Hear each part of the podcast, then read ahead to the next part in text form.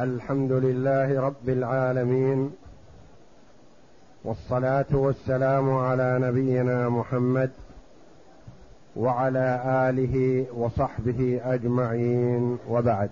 بسم الله. بسم الله الرحمن الرحيم. الحمد لله رب العالمين والصلاة والسلام على نبينا محمد وعلى آله وصحبه أجمعين.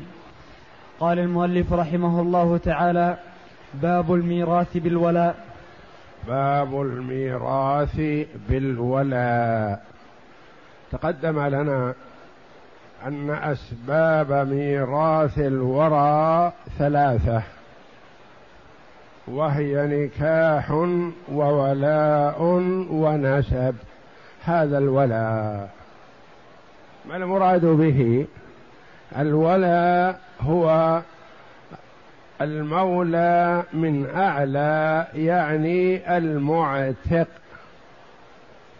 المعتق هو من عصبة المعتق وعصبته المتعصبون بأنفسهم لا بغيرهم ولا مع غيرهم.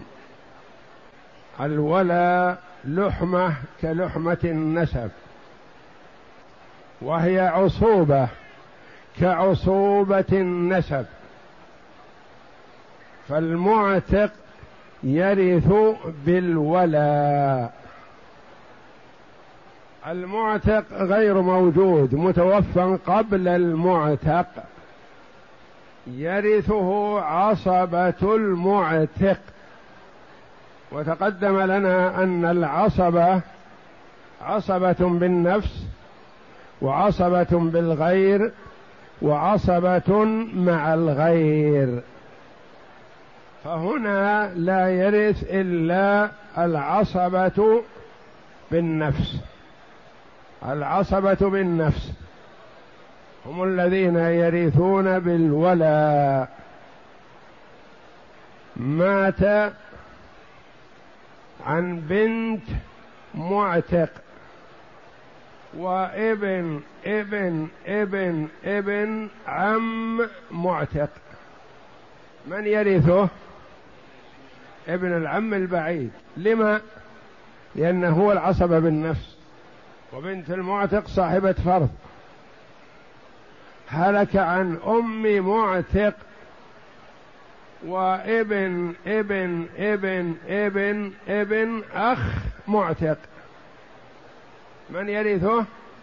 ابن الأخ لأنه عصبة بالنفس.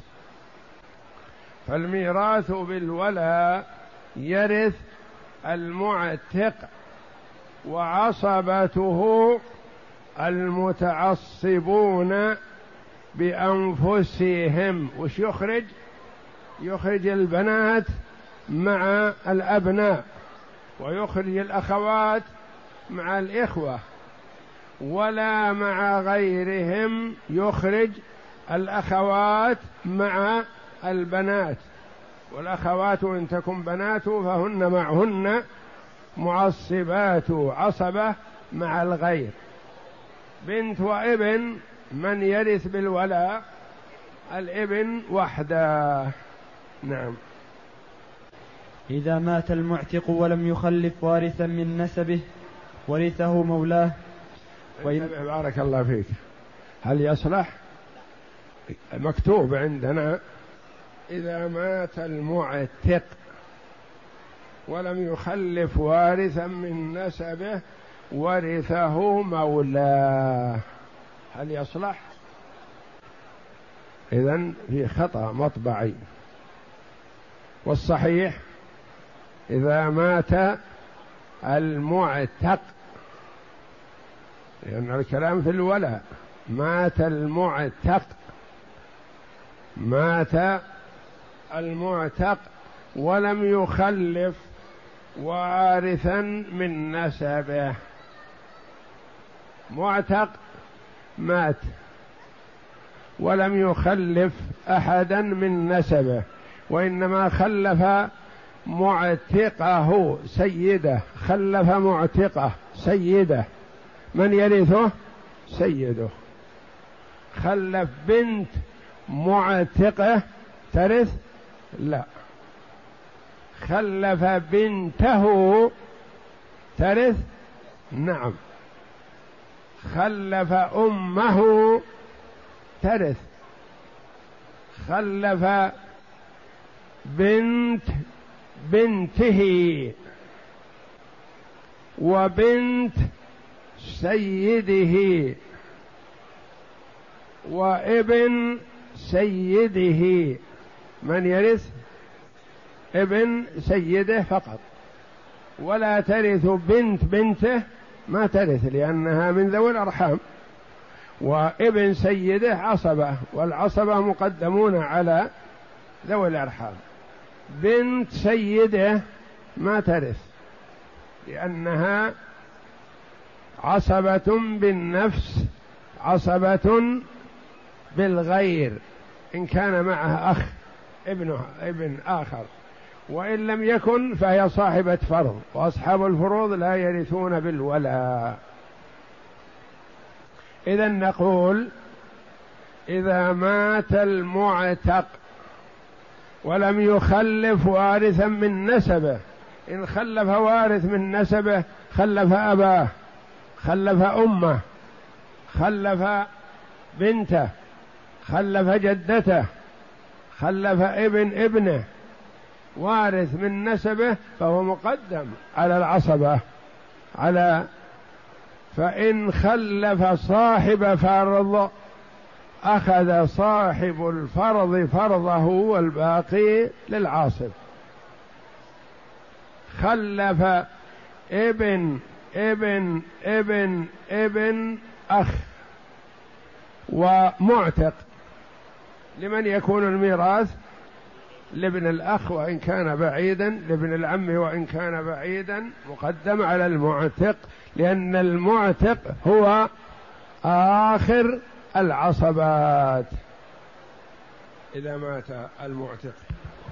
أو المعتق؟ إذا مات المعتق ولم يخلف وارثا من نسبه ورثه مولاه. من هو مولاه؟ يعني معتقه. معتقه هو مولاه هو سيده هو صاحب الولاء هو المنعم عليه بالحرية. نعم. وإن خلف ذا فرض فللمولى ما فضل عنه. وإن خلف ذا فرض مات المعتق. وخلف أم. ماذا تأخذ؟ الثلث والباقي لسيده لمعتقه الذي اعتقه. خلف بنت تأخذ النصف والباقي لسيده. خلف جده تأخذ السدس والباقي لسيده. خلف أخ لأم يأخذ السدس والباقي لسيده. خلف أخ من الأب يأخذ المال كله. خلف زوجة تأخذ الربع والباقي لسيده. وهذا معنى قول المؤلف رحمه الله وإن خلف ذا فرض يعني خلف صاحب فرض. أصحاب الفروض الأم والبنت والبنات والأخت والأخوات والزوجة هؤلاء والأخ لأم هؤلاء أصحاب الفروض يأخذون فروضهم فقط وما بقي يكون للمعتق. فإن خلف صاحب فرض وعاصب من النسب أخذ صاحب الفرض فرضه والباقي للعاصب من النسب وليس للمولى شيء. نعم. لما, لما روى عبد الله بن شداد قال اعتقت ابنة حمزة مولا لها فمات وترك ترك ابنته وابنة حمزة فأعطى النبي صلى الله عليه وسلم ابنته النصف وابنة حمزة النصف. لما روى عبد الله بن شداد رضي الله عنه. قال اعتقت ابنة حمزة مولا لها. بنت حمزة ابن عبد المطلب ابن ابن عبد المطلب رضي الله عنهما يعني عن ابنته وعنه. اعتقت مولى لها. هذا المولى له بنت فقط وسيدته بنت حمزة هي التي أعتقته. فأعطى النبي صلى الله عليه وسلم ابنته فرضها وهو النصف والباقي لمولاته لسيدته لمعتقته بنت حمزة. رضي الله عنهما. نعم. ولا يرث المولى مع عصبة من النسب لأنه ولا يرث المولى مع عصبة النسب لأن المولى هو آخر العصبة. خلف مولى وابن المال للابن. خلف مولى وأب المال للأب. خلف مولى وعم المال للعم. خلف مولى وابن أخ المال لابن الأخ. خلف مولى وابن ابن ابن ابن ابن عم. المال لابن العم وإن كان نازل. خلف مولى فقط فالمال له. لأنه فرع على النسب فلا يرث مع وجوده. فرع عن النسب. يعني المولى لحمة كلحمة النسب فهو مشبه بالنسب والمشبه دون المشبه به نعم. وإن مات العبد بعد موت مولاه ورثه أقرب عصبة أقرب عصبة مولاه دون ذوي الفروض لأن الولاء كالنسب والنسب إلى العصبات ولأنه كنسب المولى من أخ أو عم فيرثه ابن المولى دون ابنته, دون ابنته كما يرث عمه. وإن مات العبد بعد موت مولاه. يعني مات السيد المعتق قبل من اعتقه. مات المعتق متأخر. سيده الذي هو مولاه له عصبته وله ولاؤه ميت قبله. من يرثه إذن؟ عصبة المعتق. عصبة المعتق الأقرب فالأقرب. مات المعتق عن ابن المعتق وأبيه. عن ابن المعتق وأبيه. لمن يكون المال؟ لابن المعتق. خلف أبا المعتق وأخاه. المال لأبي المعتق. خلف أبا المعتق وجد المعتق. المال لأبي المعتق. خلف أخ المعتق وبنت المعتق. المال لأخ المعتق. خلف أخ المعتق من الأب وعمه الشقيق. لمن المال؟ لابن الأخ من الأب لأنه أقرب. خلف ابن ابن ابن ابن معتق وأخ شقيق. المال لمن؟ لابن النازل دون الأخ الشقيق. وإن مات العبد بعد مولاه مولاه المراد به سيده المراد به الذي أعتقه. ورثه أقرب عصبة مولاه دون ذوي الفروض. ما ترث أم المعتق ولا بنت المعتق ولا زوجة المعتق ولا أخت المعتق وهكذا لأن هذه أصحاب فروض.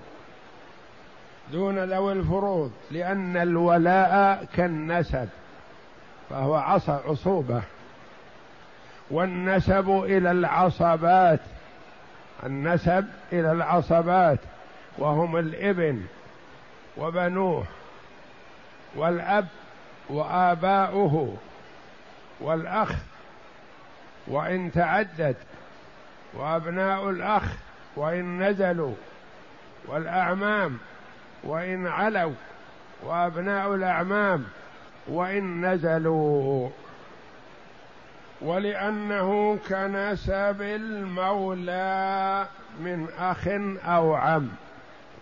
يعني أنه يكون عاصب للرقيق المعتق كعم واخ السيد نفسه حينما يرث عنه. فإذا مات الرجل الحر الأصل وخلف عم وأخ فقط لمن يكون المال؟ للأخ. خلف أخ المعتق وعم المعتق لمن يكون المال؟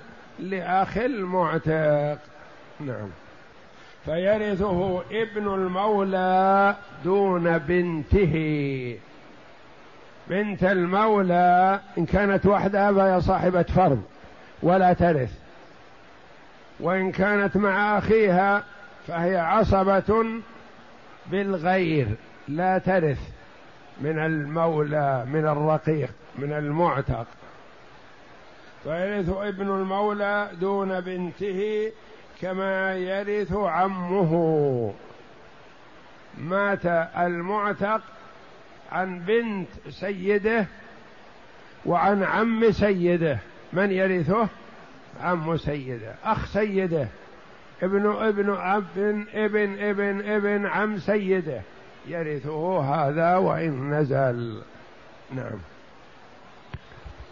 ويقدم الأقرب فالأقرب من العصبات. في ميراث المعتق يقدم الأقرب فالأقرب من العصبات. بالنسبة لعصبة السيد يقدم الأقرب في الأقرب. كما قلنا مات المعتق عن ابن المعتق وأبيه. أيهم أقرب في التعصيب؟ ابن المعتق. مات عن أب المعتق وجد المعتق. أب المعتق أقرب. مات عن ابن أخ المعتق وعم المعتق. أيهما أقرب؟ ابن الأخ. وهكذا. مات عن عم لأب وابن ابن عم شقيق.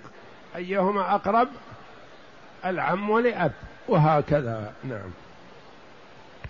لما روى سعيد بن المسيب أن النبي صلى الله عليه وسلم قال المولى أخ في الدين وولي نعمة يرثه أولى الناس بالمعتق. المولى أخ في الدين. أخ في الدين يعني الرجل الذي اعتقته أنت هو أخوك في الدين هو مثلك. بعتقك إياه لكنك أنت صاحب النعمة عليه بالعتق فترثه. أخ في الدين وولي نعمة السيد له نعمة على معتق معتقه لأنه تفضل عليه بالعتق.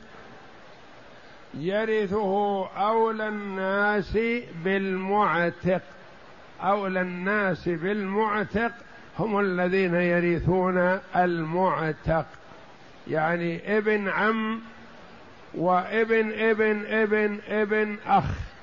أيهما الأولى؟ ابن الأخ وإن نزل لأنه أقرب. نعم.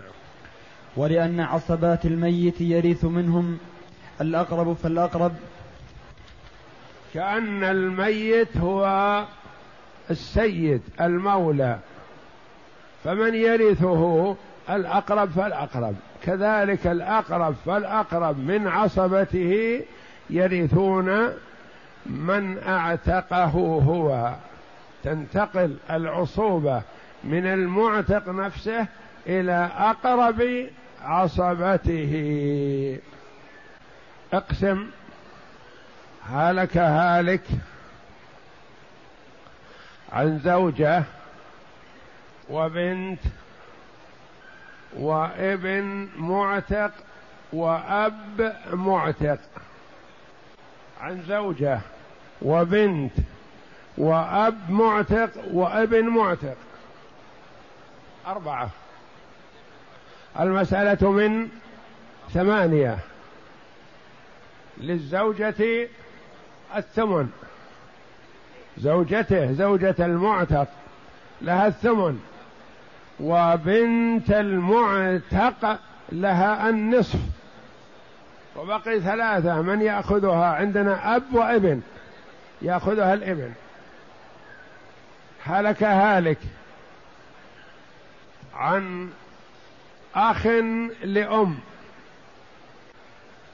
وابن ابن ابن معتق وأب معتق. أخ لأم وابن ابن معتق وأب معتق. المسألة من ستة. للأخ لأم السدس أخ لأم للمعتق.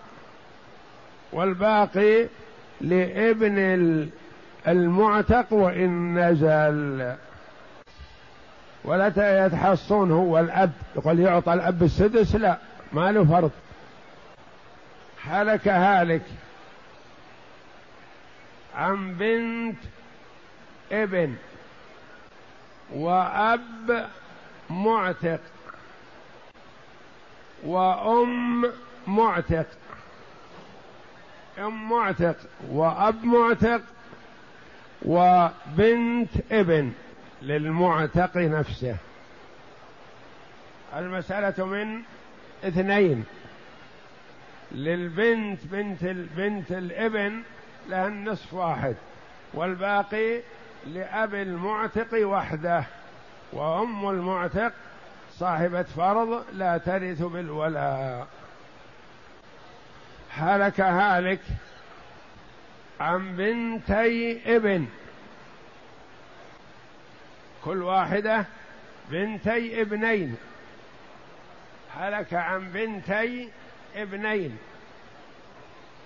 وثلاثة أبناء إخوة أشقاء. عن بنتي ابنين وثلاثة إخوة أشقاء للمعتق. ثلاثة إخوة أشقاء للمعتق. المسألة من ثلاثة. لبنتي الابنين الثلثان بينهما مناصفة والباقي واحد لثلاثة الإخوة للمعتق بينهم بالسوية. هلك هالك. عن جدتين وثلاثة أبناء للمعتق وثلاث بنات للمعتق وثلاث أخوات للمعتق. المسألة من قلنا جدتين المسألة من ستة. للجدتين السدس واحد.